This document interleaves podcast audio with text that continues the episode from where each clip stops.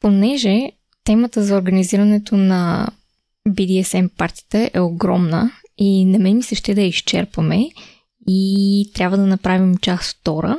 В този епизод продължаваме с това как да организираме едно страхотно BDSM парти и какви са нещата, които трябва да обмислим, да имаме, да предоставим и тъй нататък в едно уникално и страхотно BDSM парти.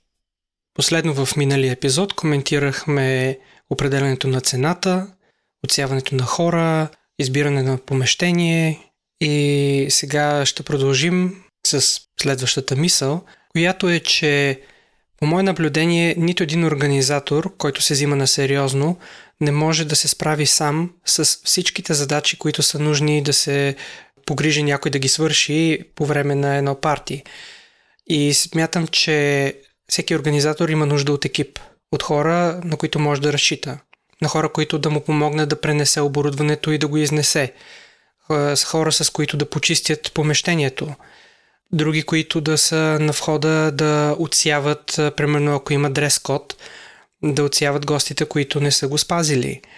Да имаш а, хора, които наблюдават а, в самия клуб а, така наречените, поне аз както обичам да ги наричам, модератори, но по принцип думата, която е популярна е Dungeon Masters – или господари на тъмницата, може би, ако го преведа директно, но трябва да имаш хора, които са запознати с правилата на партито, наблюдават дали всички се чувстват добре, дали с някого се злоупотребява, дали някой прави опасни неща, които не е компетентен как да се справи с риска и да го избегне или да го намали, за да могат да се намесят, да го консултират или да го спрат преди да направи нещо вредно. Mm-hmm. Имаш нужда хора да наблюдават дали туалетните са в добро състояние, дали има туалетна хартия, дали има сапун, дали някой не е опикал целия пот, дали някой не е изкъртил държача за туалетната хартия, дали туалетната не се е запушила.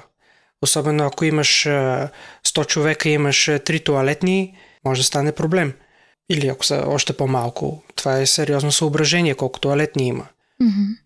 Също така може да имаш хора, които да помагат на гостите да пробват някои от е, уредите, които сте предоставили, като ги посъветват как се ползват. Което е много важно, защото доста от BDSM играчките, особено като например вакуумни легла и така нататък, те са доста лесни за повреждане и им трябва повече грижа. Така че не мога да оставиш, така да се каже, доста скъпи играчки на произвол на съдбата и на идеята, че хората ще се справят и няма да ги повредят. Здравейте! Това е Секси Щастие, подкастът за всичко по темите свързани с сексуалността, интимността и връзките. Аз съм Лия. А аз съм Теди. Аз съм психолог и специализирам в науката за секса и връзките. Изучавам и работя в сферата от години. А аз съм преподавател по западна и източна BDSM и фетиш култура и съм основател на сайта bdsm.bg.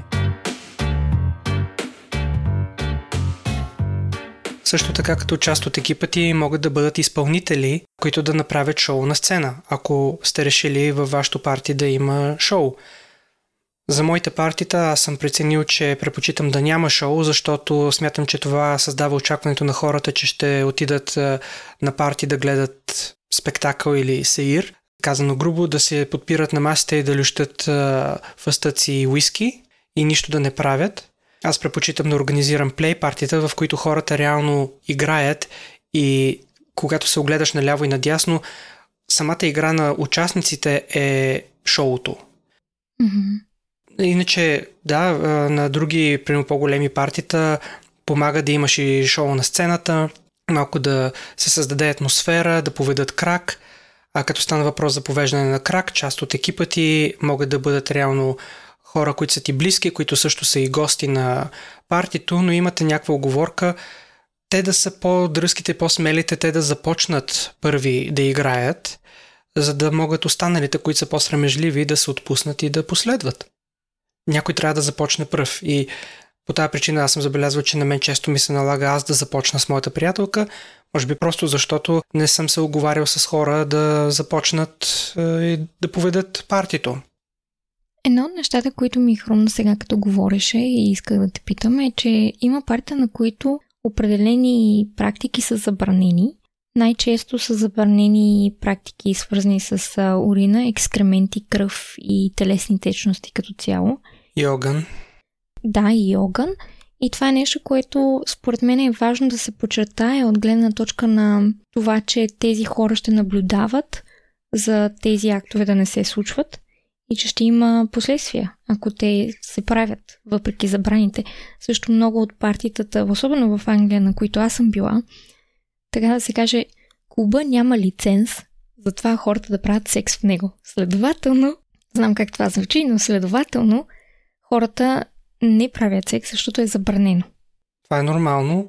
Да, всеки организатор трябва да прецени с какво се чувства комфортно, каква ще е тематиката на партито и също така да информира своите гости какво да очакват. На някой от нашите партита, когато някоя двойка е искала да направи нещо по-екстремно, под екстремно може би да се им прави да има видима кръв от, примерно, използване на игли. Да, знам, че звучи може би така от изневиделица малко шашкащо, но в крайна сметка не говориме за никакви зверства, по-скоро има игри, които могат да бъдат много добре съобразени с безопасността, но също да донесат много тръпка в партньорите. Този, на когото се използват иглите, само в най-повърхността на кожата, без да се правят някакви дълбоки наранявания, по-скоро да се стимулира тялото да отдели ендорфини, което в много част от игрите е една от основните цели човек да се надруса на собствения си природно дарен морфин, наречен ендорфини. И така нататък. Отплеснах се. Но съответно, когато някоя двойка е искала да направи нещо подобно, за което знаеме, че други гости могат да бъдат свръхчувствителни да се почувстват зле, да им прилуше или да бъдат психологично провокирани негативно, Просто хората, които са били в тяхното обкръжение, ги питаме, чувствате ли се комфортно, да знаете, че има двойка, която иска да го направи. Ако не се чувствате комфортно, просто да ви предупредим, за да вземете решение дали искате да останете около тях, дали искате да се преместите, дали да ги помолим за няколко минути търпение някъде да се усамотят. Просто да направим така, че всички да се чувстват комфортно и да могат да се забавляват в рамките на това, което сме определили като възможности на самото парти. Mm-hmm. И може би това е добър момент, в който да поговорим за правилата и за спазването на правилата. Правилата са много важни, на първо място, и второ, спазването им и отстояването им, налагането им е също е много важно. Както знаем, в България има много закони, но когато почти никой не ги спазва, всеки си прави каквото си иска и това не работи. Тази система не работи. Съответно, виждал съм да партита, на които има ясно описани правила, но никой не следи за тях и се случват много злоупотреби с съгласието и безопасността и така нататък. Mm-hmm. Някои от правилата, които смятам, че са общо валидни, е, че когато някой каже не, това трябва да се приеме за окончателно и ясно не, а не за може би или понастоявай малко повече и ще ти се получи. Не. Не означава не. Също друго правило, не пипай хора и техните уреди, играчки или включително и роби, казано до някъде на шега, техните партньори, които са отдали своето право на съгласие на своя партньор в рамките на играта. Не ги пипай хората, играчките и всичко, което е, се приема за тяхна собственост без тяхното съгласие. Друго правило, не се меси в играта на хората без да си поканен – а, не подвиквай удри по-силно. Ужас. Подобни неща могат да изкарат някого от а, хубавото му настроение, от а, нагласата за игра и това да, да им развали изкарването и съответно това не се приема добре. Или някой като го пляскат, примерно с флогър или нещо от този сорт и ти можеш да грабнеш някой флогър и да ходиш да налагаш. Това е много пряк път до това да те изгонят от партито.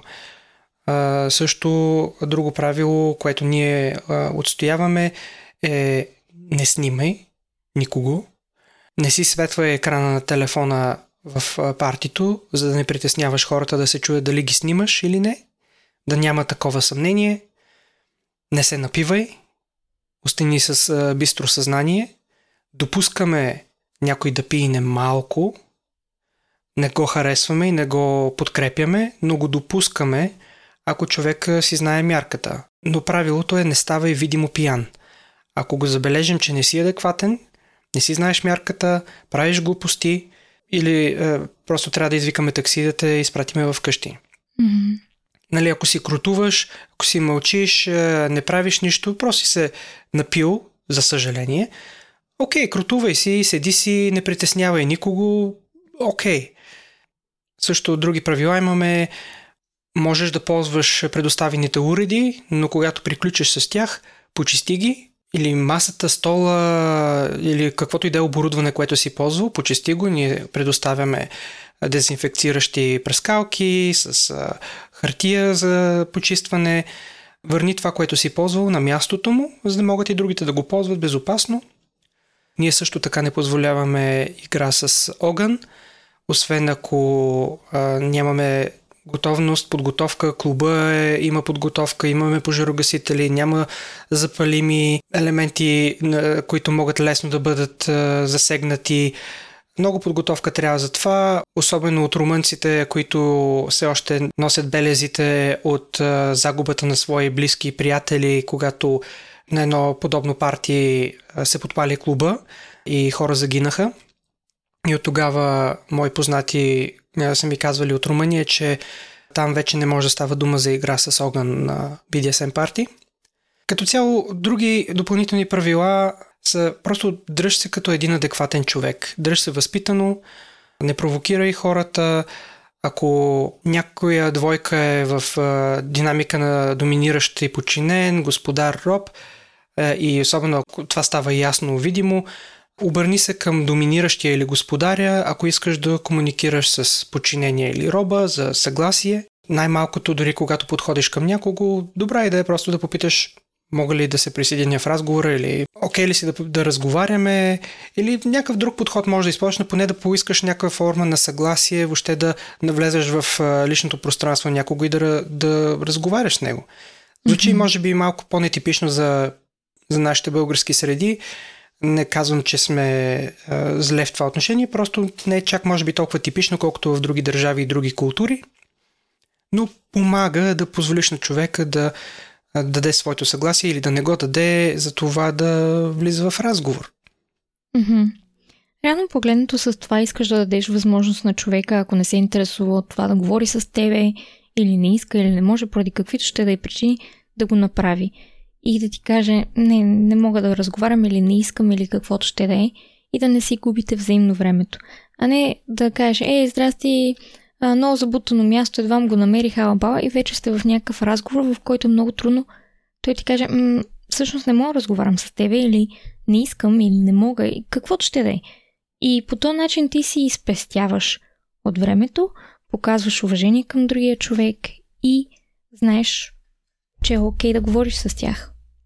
Трябва да призная, че това, което коментираме сега за взимането на съгласие, е нещо, което аз не съм прилагал много пъти. Моя подход, над който смятам да надградя с това, което споделяме в момента, което също и Лия преди време ми го беше споделяла като идея, е, моят подход беше просто да се усмихна на хората, да, да кажа здравейте, как сте, добре ли изкарвате, за първи път ли сте на подобно парти, и по този начин да започна разговор. До сега, поне аз не съм забелязал някой да се е почувствал неприятно, но това не означава нищо, разбира се. Просто може аз да не съм забелязал. Така че да, смятам да, се, да си го добавя това към моя подход. Сега може би аз коментирам от другата гледна точка на организатор и съответно хората ме познават, знаят кой съм, не съм просто случайен човек и може би за това не съм усетил такова напрежение и нежелание за общуване, може би и от любезност, но е интересна мисъл със сигурност. Искам да почитая точно това, че нашия път с Теди е много различен в BDSM средите и това за искането на разрешение да говориш с някой беше нещо, което дойде още първия път, когато аз отидох на BDSM клуб във Франция и ми беше казано, инструктирано от някой, който е бил в общността много години – и каза, първо трябва да поискаш разрешение. За каквото ще да е. Да говориш с тях, да ги пипаш, да играеш с тях, каквото ще да е. Трябва за всяко едно нещо да поискаш съгласие и да си уверен, че човека не го казва или не го прави каквото се случва под дюрес, нали, под напрежение или нещо от сорта. И за мен, за мен това е наистина златно правило и аз го спазвам всеки път.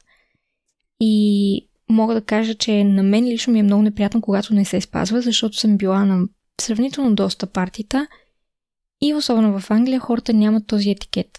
Не е толкова практикувано и не ми е чак толкова приятно, когато някой просто дойде и почне да ми говори за някакви неща и аз нямам абсолютно никакъв интерес към тях и трябва да им кажа не искам да говорим, извинявай, ама нищо лично. Примерно. След това, че тази култура се изгражда. Не можеш да очакваш да. тази култура у хората, когато не е част от правилата и не е работено върху това хората да го приемат. Mm-hmm. Съответно, ние, организаторите, имаме главна отговорност за това да изграждаме култура в общността, в която работим. Мое наблюдение беше, че преди години в българската BDSM общност дори да се коментираше за правила и да са публикувани правила за партията, много пъти те не са спазвани но в последствие виждам, че започва да се прилагат повече, да се отстояват повече, работи се върху това и се радвам, че организаторите осъзнават, че е тяхна отговорност. Така че на първо място, ако искаш това да бъде спазвано като култура, трябва да го добавиш в правилата си и да, и да настояваш хората да прочетат тези правила. Също може да бъдат публикувани а, на вратата в клуба и на различни места из клуба, за да могат хората да си припомнят за тези правила. Mm-hmm. Да, както казвате, и трябва да се постараете хората да знаят правилата и да ги имат достъпни. През 2017 година живях в Порто и когато отидох там нямаше никакви събития на кингстъри, нямаше социални мънчове и така нататък. И аз, понеже съм голям стартер, много обичам да стартирам неща, да започвам, така да се каже, започнах да организирам с един приятел мънчове и започнахме точно това да създадеме правилата, да ги напишеме на английски, на португалски и така нататък. И когато идваха хора в местата, които сме събирали, било то бар, било то кафене или ресторант, какво ще да е. Особено нов човек, винаги сме искали да седнат и да прочитат правилата. Питахме ги. На вратата идват някой от нас, двамата отиваше до тях и питаше, прочели ли сте правилата, които бяха в събитието. Да, чудесно, Окей, може да се присъедините. Не. Окей, ето тук списък с всичките правила, трябва да си ги прочетете, да се съгласите с тях и тогава ви допускаме до групата хора. И това беше много сериозен и важен момент за нас, защото не искахме да имаме проблеми. Искахме това ново общество, което се развива, да знае как да се отнася, какво да очаква и какво е окей, какво не е окей. От вратата. Така се гради култура. Mm-hmm. Друго забравях да коментирам е за правилото, ако видиш нещо наредно да се случва, не се намесвай, не спирай хората, не им се бъркай, а отиди при организаторите или модераторите, хората, които носят отговорност за безопасността, за да могат те да предвидят решение. Как да се организират, дали трябва да искат подкрепа от охраната, или просто някой по-дипломатичен може да отиде при човека, който прави нещо грешно и съвсем приятелски и спокойно да му обясни как се правят нещата, да му даде шанс да се коригира.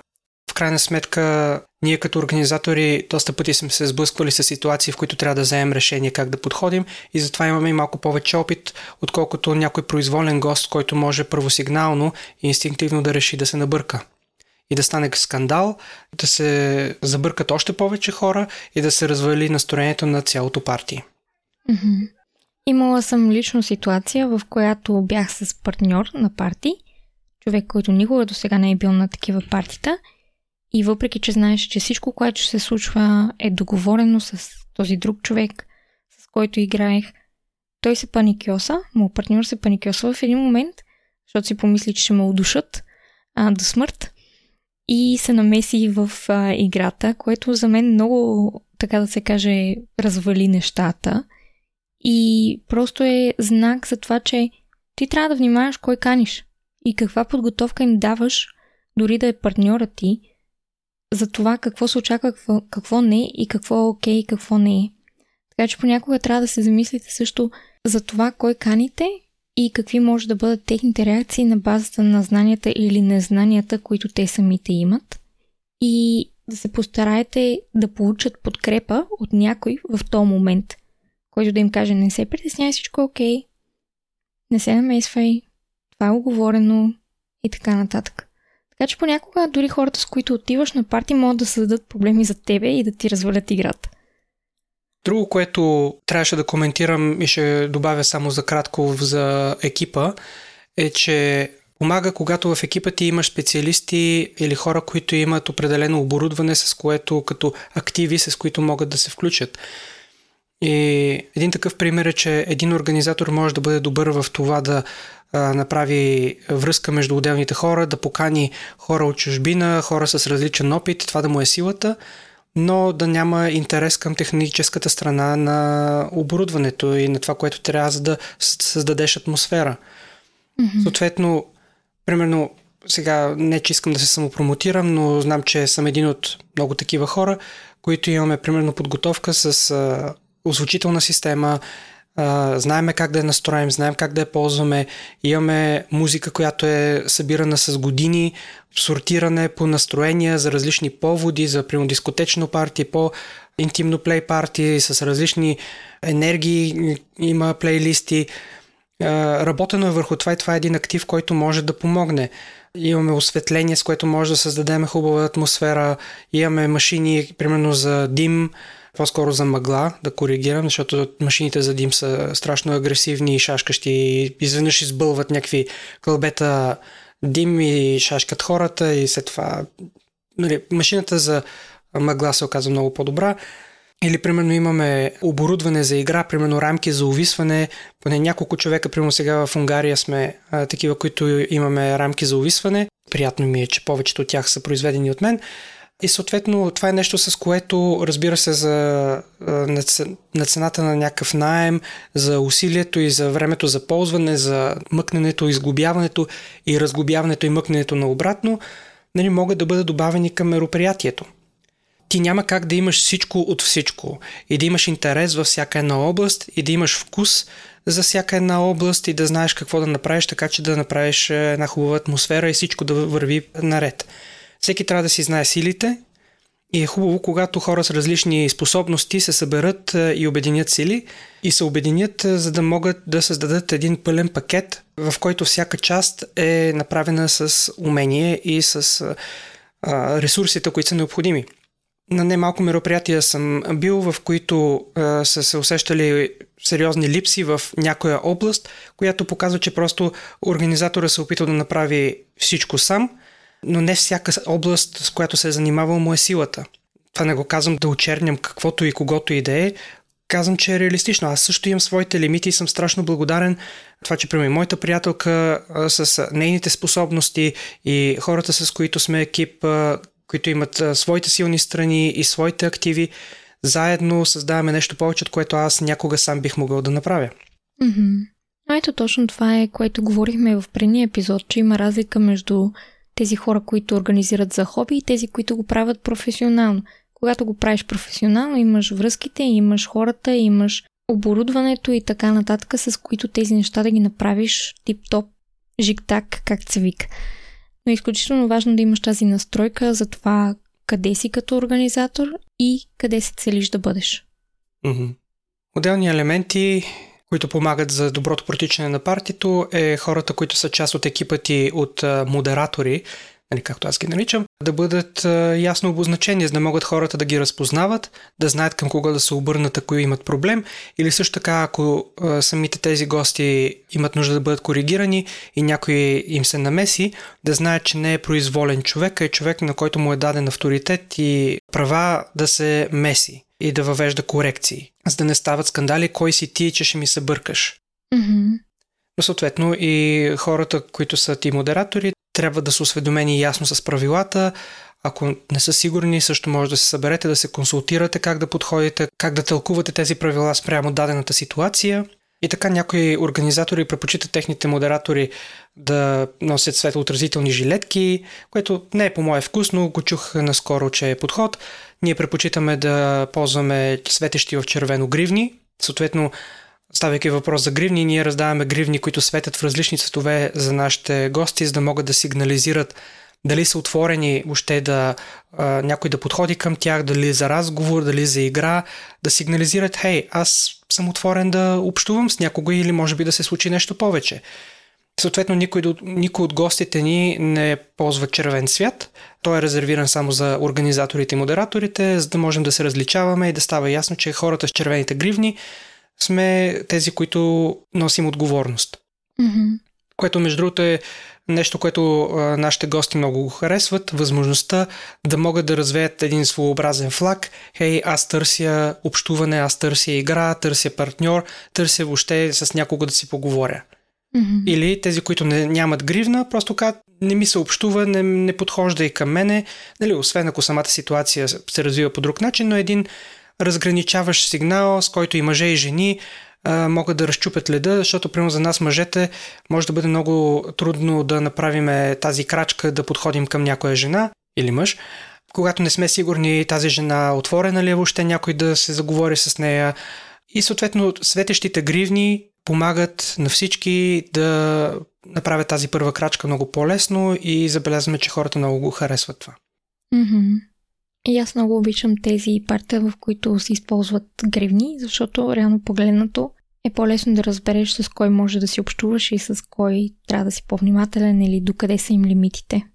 Някои организатори са си намерили с постоянство хубави гривни с точно определени цветове и вече там можеш с определен цвят да сигнализираш, примерно в каква роля си и така нататък. Ние до там не сме стигали, просто светещата гривна означава отворен съм поне да подходиш да се разменим няколко приказки и да видим оттам нататък какво ще стане. Mm-hmm. Също по отношение на контрола на достъпа е хубаво да нямаш пролуки, в които произволни хора могат да влязат в партито и да правят глупости, защото се е случило на наши партита и не само да дойдат случайни хора през вратата да си мислят, че просто има някакво партия, я да видим какво става тук. И ако нямаш някой, който да е на вратата, който да следи за достъпа, дали са част от списъка с гости, дали имат, примерно, ако сте си подготвили печати, които да слагате на кожата, дали имат гривни за достъп, примерно те тай век гривните лепящите се, да не ги допускат. Mm-hmm. Това е изключително важна точка да си пазите заведението и партито от други хора. Ще ми се да те попитам как си организирате самото парти от гледна точка на какво имате, за какво се грижите, какви са нещата, които са важни за вас да има на партито, да са на разположение за хората да използват. На първо място се грижиме за чистотата. Много често наемаме парти зали или тъмници, където стават за игра и съответно те много често а, не са добре почистени или са изоставени от предишните посетители тотално непочистени. Отделно в тъмницата, която ползваме в Будапешта, понеже е изцяло от тухли, там непрекъснато се рони прах от тухлите и от а, каквото се води там между тухлите, което да ги държи заедно. А, съответно, място трябва да бъде измито, а, изпрахосмучено, на места даже има прямо течове и а, мухъл. Играеме си понякога с часове да почистиме целият терен, да махнеме мухъла, дори на места, където е миришало силно на този мухъл, даже сме купували ароматизатори. Малко компромисно е, но в крайна сметка нали, правиме колкото сме способни. Гледаме да е подредено, да, да предвидиме отделните зали, стаи, къде да могат хората да седнат, къде да могат да разговарят, къде да има място за храни и напитки, какви зони за игра да има, какви уреди да разположим къде, така че да са под ръка спрямо тематиката на стаята. Също е много важно вентилацията, защото в зависимост от мястото може да бъде много задушно. Прямо, тъй като често правиме партията в тая тъмница, за която коментирам в Будапешта, почти няма вентилация съответно ние носиме наши и на наши приятели правостоящи вентилатори, за да движат въздуха и особено лятото, нали, като стане много жега, да охлаждат малко, да, да носят някаква прохлада. В други зали ползваме, подготвяме помещението часове по-рано, да пуснем отоплението, ако е студено, с климатици или с каквото може друго. Също така ние поне си подготвяме, когато е възможно, зона за пушене, защото да, има доста пушачи ние не разрешаваме пушенето на партито. Съответно, в една от залите, където ползваме в София, пред вратата изграждам параван, който закрива хората, за да могат, ако излязат разголени или с някакво фетиш облекло, да не бъдат видими за минувачите по улицата, което също виждаме, че се оценява добре. Също тъй като в тази зала няма съблекалня, ние подготвяме такава отново с черни платове, заграждаме част от едната стая, където хората могат да се осамотят и да се преоблекат или да правят по-интимни неща. При ако няма някой, който в този момент иска да се преоблича, някои хора ползват това помещение също и за по-прикрита игра, защото не всеки се чувства комфортно и достатъчно смел да бъде виждан от абсолютно всички докато играе, може да не е достатъчно опитен или каквото и да е друго, а, или не иска да бъде разголван на оглед на всички. А, също така а, гледаме да се подсигурим, да има пожарогасители навсякъде, да бъдат достъпни, да сме сигурни, че окабеляването, което правим а, за всичките там озвучителни системи и осветления е обезопасено, залепено прямо по земята, а, хубаво с а, как се водеше, гафер, е, това сивото тиксо или черно. Някои от нещата, които каза сега и избори, определено осъзнавам, че са извън моята периферия на виждане, като например пушенето, защото аз не пуша, около мене почти никой не пуши и винаги забравям за нуждите на пушачите, защото също живея в една държава, в която пушенето е до толкова отсято, че е рядко някой да пуши. И пушачите остават доста невидими за мене, защото ако някой пуши, примерно, и, сме на бар, те просто излизат навънка и си пушат. И за мен това е абсолютно извън моята периферия на виждане. Както и за някои други неща, които ако някой се срамува да бъде виждан и така нататък, ако организатора на хич не му пука и той е ексибиционист, може въобще да не се сети, че има хора, които така да се каже, ще се чувстват неловко или може да им е трудно да, да се покажат, да се разголят пред всички и следователно няма да си вложат труда в направата на едно по-усамотено място. Абсолютно.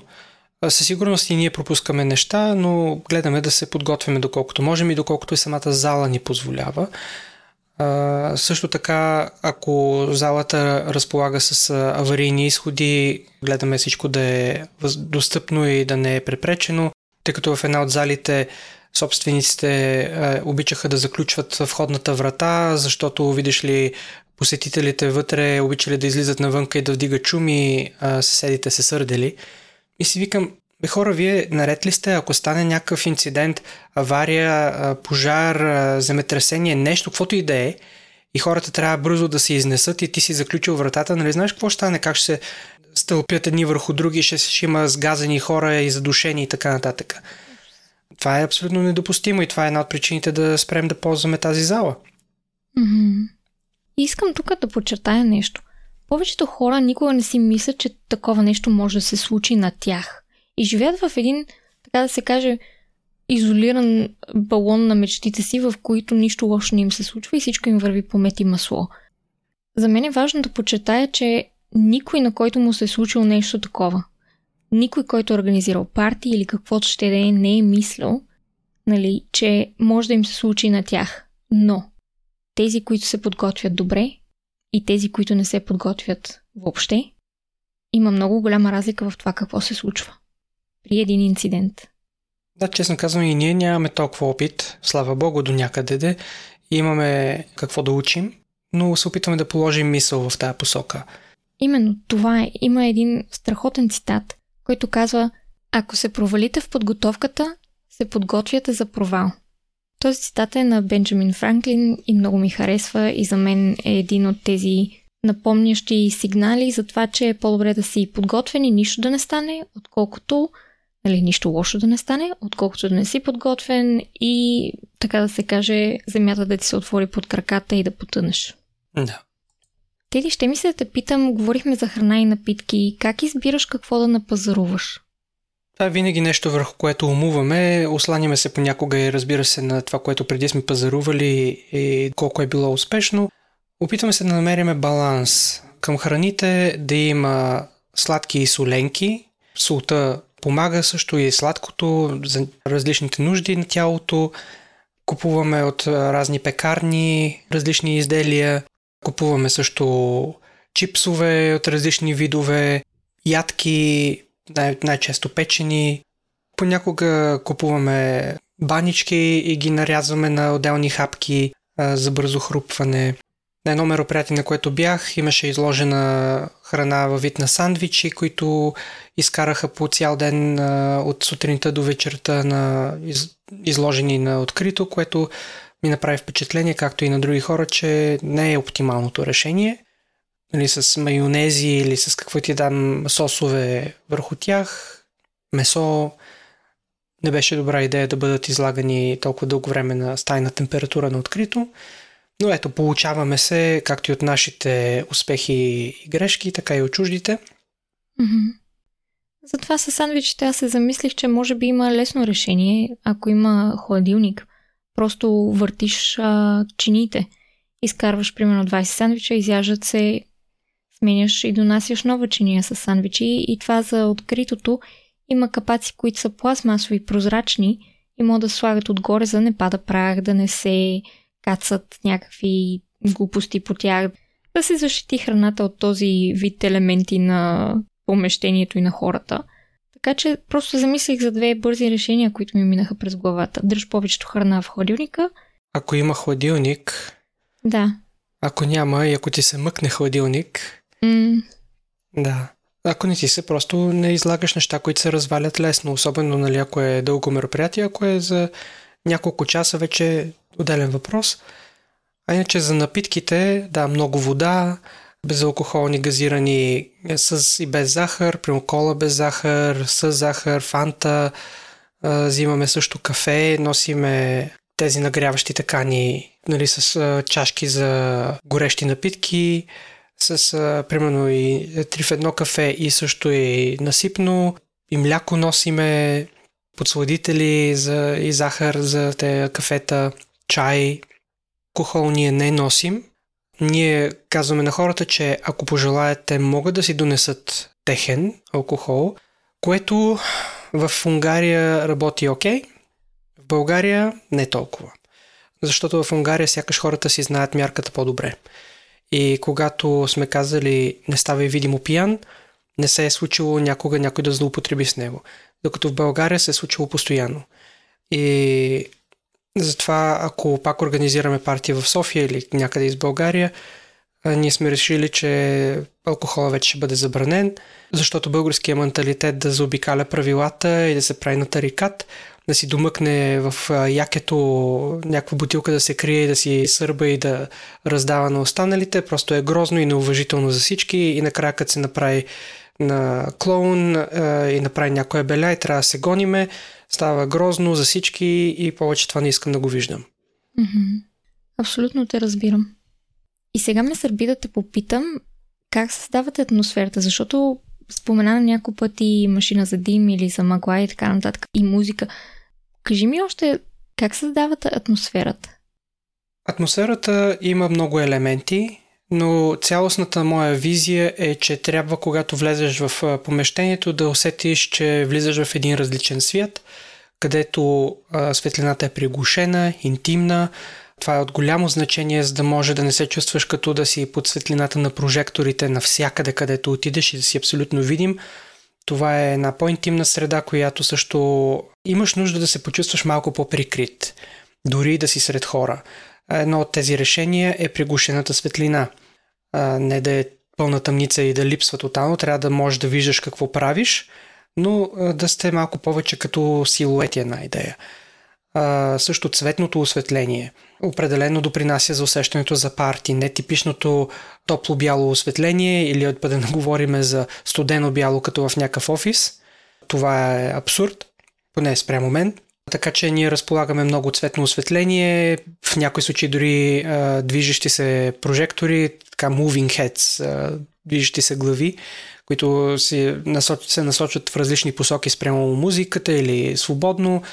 Отделно разполагаме UV лампи, за да могат хората, които боравят с въжетата, които сме предоставили, някои от тези въжета са светещи на UV светлина или си носят ако сме се разбрали, има заделено място за игра с вещи. Коментирахме огъня, но когато го коментирахме също говоря за разни факли и игра с а, светлинно шоу с огньове, което е нали, много рисково. Когато говорим за игра с вещи, да, отново предвиждаме помещение или терен, където и, и земята да е покрита, и стените да са в безопасност. Съответно, някои свещи са светещи също на UV светлина и хората създават много красиви изображения чрез рисуване с а, горещия восък. Така че UV светлината е приятна.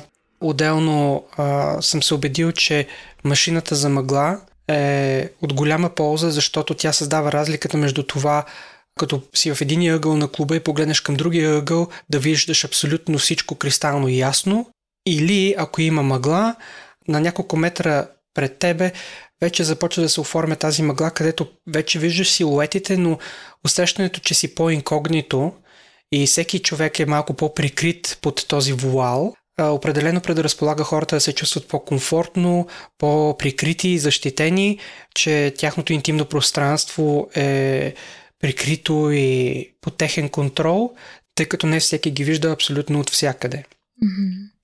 Това, а... което на мен също ми мина през главата, когато говореше сега за мъглата, е, че създава една атмосфера на мистерия. И ти създава едно желание да разгледаш, да обиколиш, да видиш какво случва в другия край на стаята и ти създава едно такова любопитство, което те чеша от всякъде и може да те накара да се чувстваш още по-възбуден, още по-интимен с атмосферата, с хората и така нататък.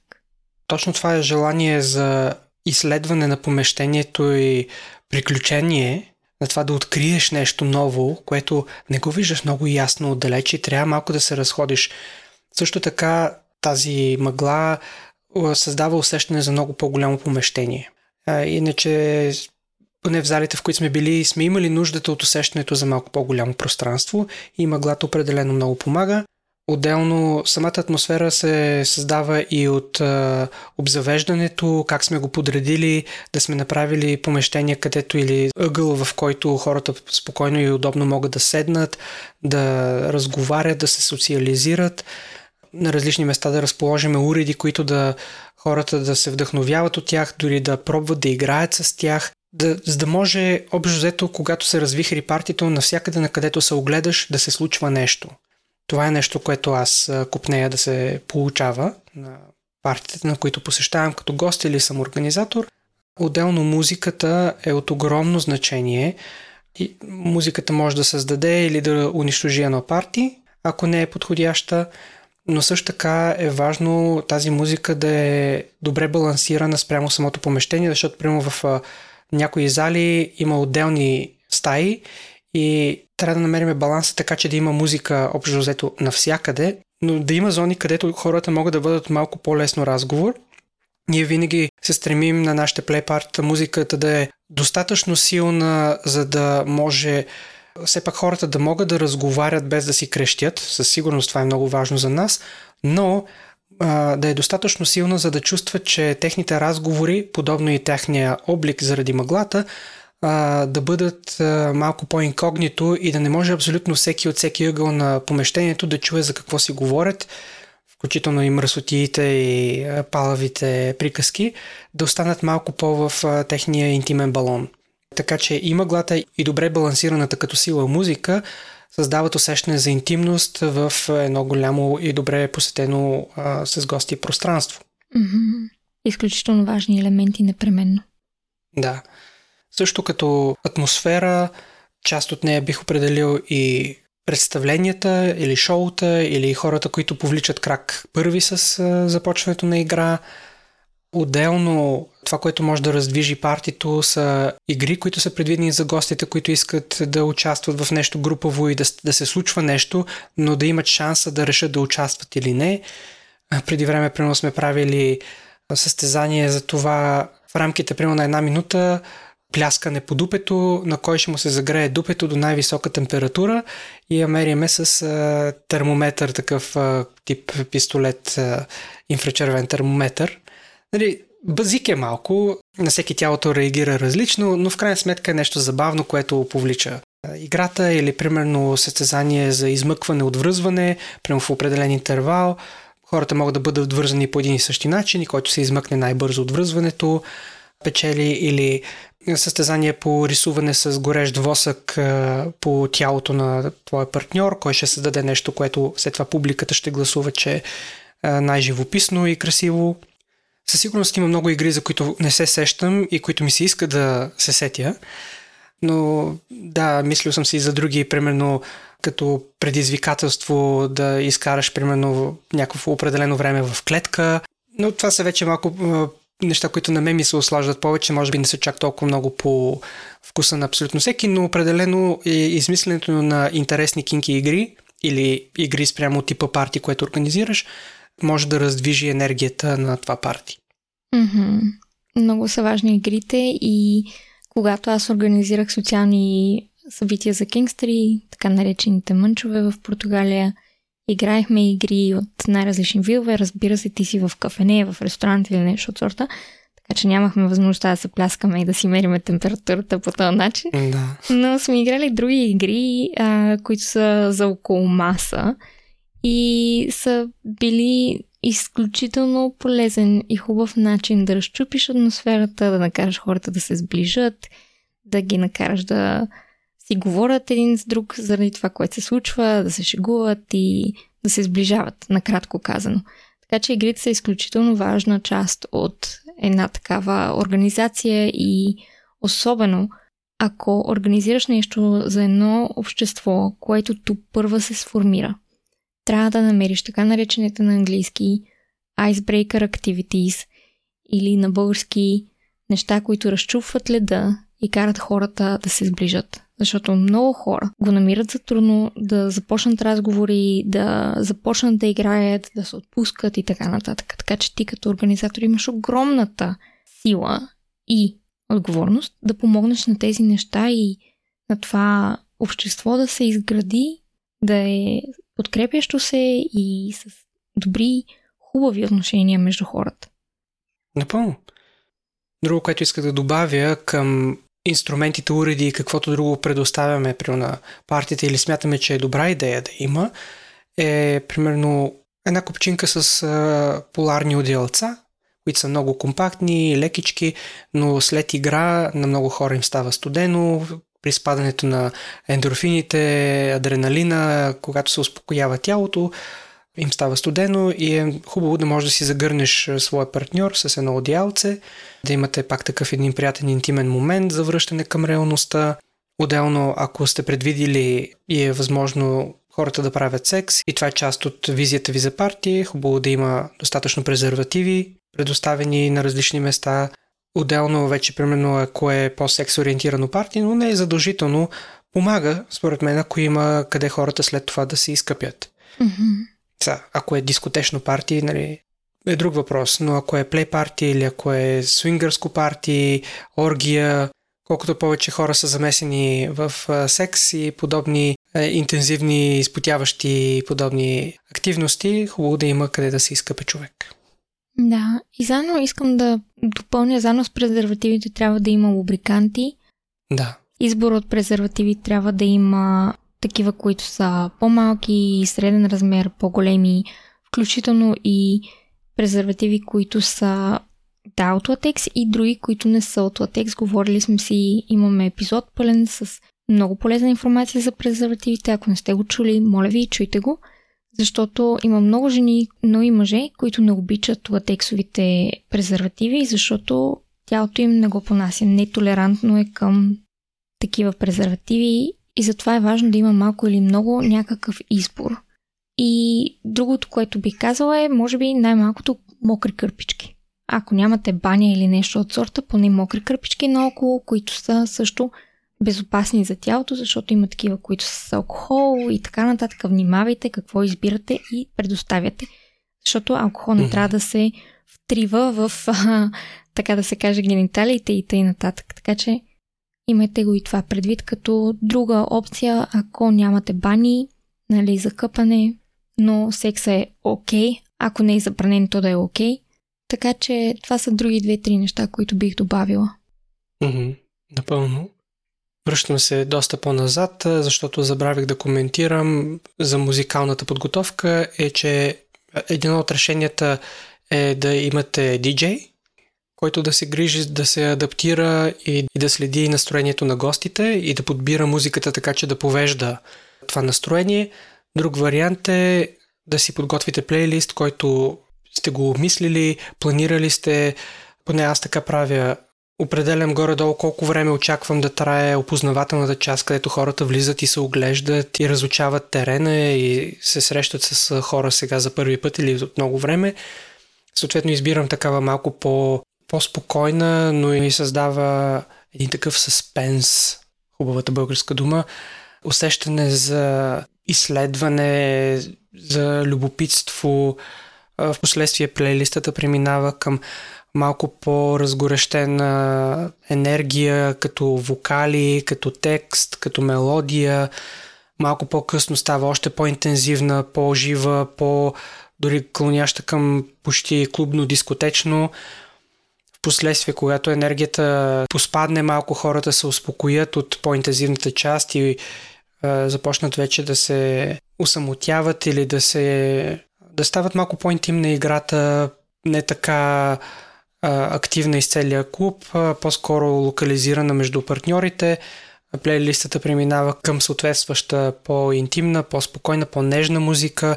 Отново все пак кинг и BDSM ориентирана.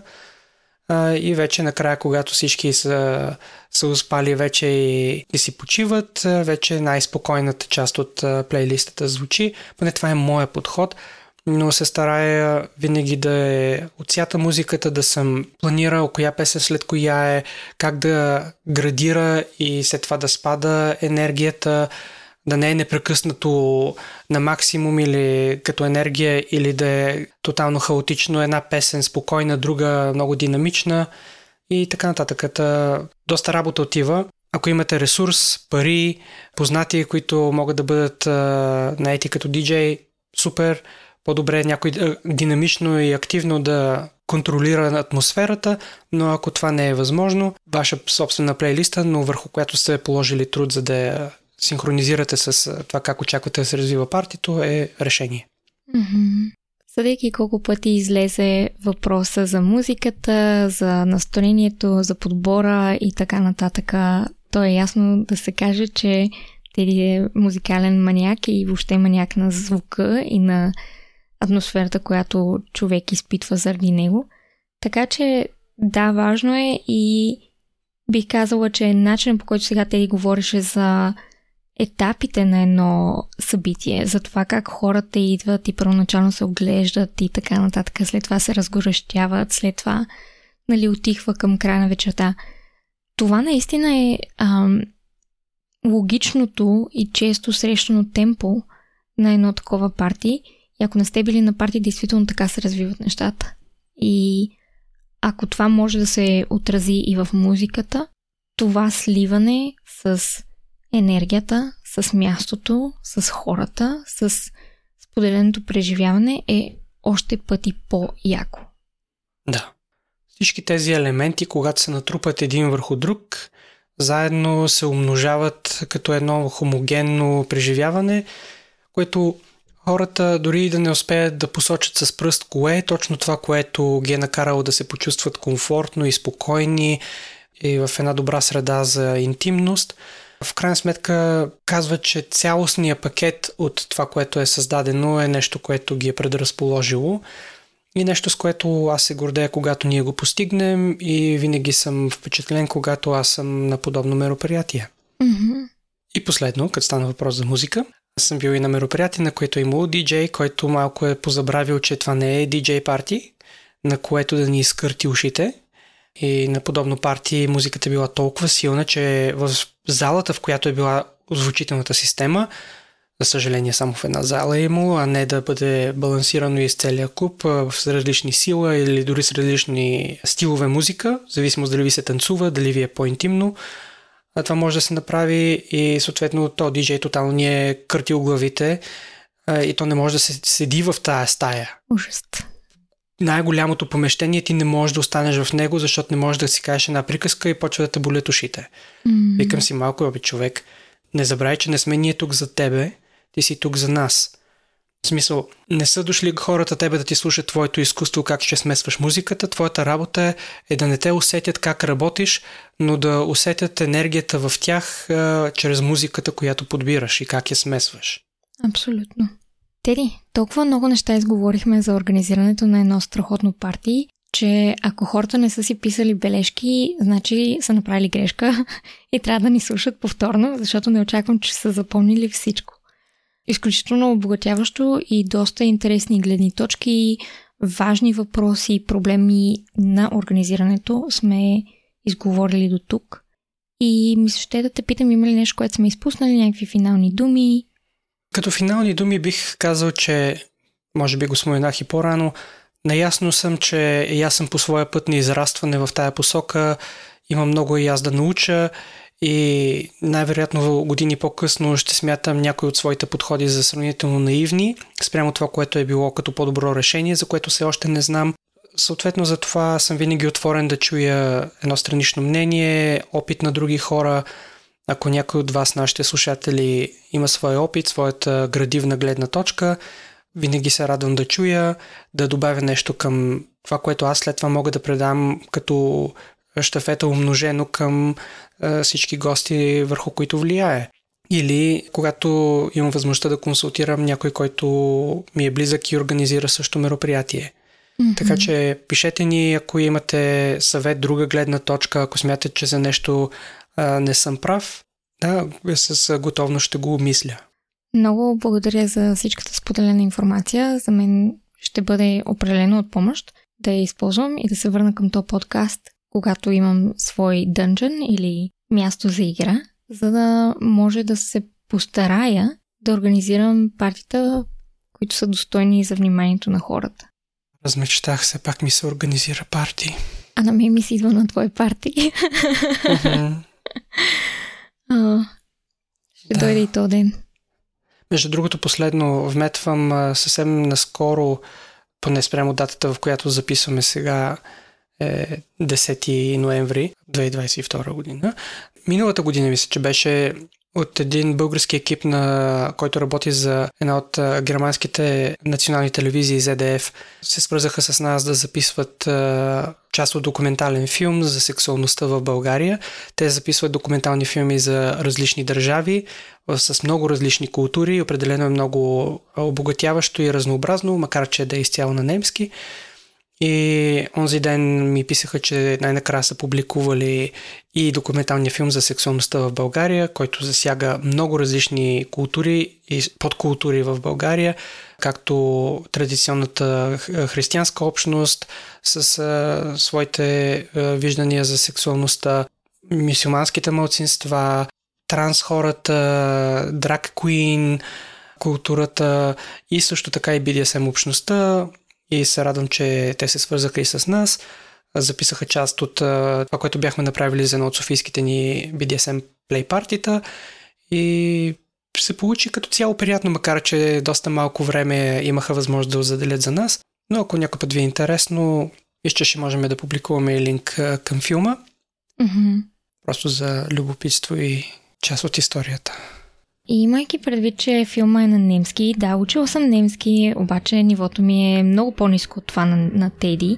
Мисля, ще да поканя хората, които знаят немски и им се занимава да направят превод и субтитри на този документален филм, да ни ги изпратят и да може ние да помогнем на други хора, които не говорят немски, като мен, например, да изгледат филма от до и да го разберат. Така че, ако обичате да превеждате, ако искате да направите нещо добро за България, в това да отделите от времето и труда си, за да направим това немско предаване достъпно за българите, то пишете ни, изпратете ни файла и ние ще го публикуваме с субтитрите в нашия сайт, за да може хората действително да научат повече неща за България и за сексуалността в България – от чужда продукция. Да, смятам, че доколкото аз малко си спомням от немския, е дублиран коректно и дословно и кадрите, които са подбрани, не са с скрита мотивация да бъдат скандални, шашкащи, отблъскващи или каквато идея, да бъдат неутрални и да представят истината, доколкото хората, които са интервюирани, са способни да я пресъздадат, доколкото аз успявам да оценя. Mm-hmm. И смятам, че това е един честен и неутрален филм. Надявам се да не греша. Да. Но отново казвам, ако имате желание да дарите от труда си за България, както ние правим с този подкаст, моля ви, изпратете ни превод с субтитри, нали, на този филм и ние ще го споделим в сайта ни за всички, които имат желание. А пък през това време, ако съдържанието, което сме създали, ви носи наслада, ще сме благодарни да ни върнете малко и от нея, чрез едно кафе, чрез линка за Buy Me a Coffee. Mm-hmm. Всичките ни линкове ще са в описанието, както винаги. Благодарим ви, че бяхте с нас. Забавлявайте се, правете партията, на които и ние да дойдем и да си изкараме зашеметяващо. Определено. Мерси и до нови Или ръчкайте организаторите да направят такива. Mm-hmm. Мерси и до нови срещи. Чао, чао. Абонирайте се за нашия подкаст и ни последвайте в предпочитаните от вас мрежи, като потърсите секс и щастие на кирилица или вижте нашите линкове в профилите ни в YouTube, Instagram и Facebook.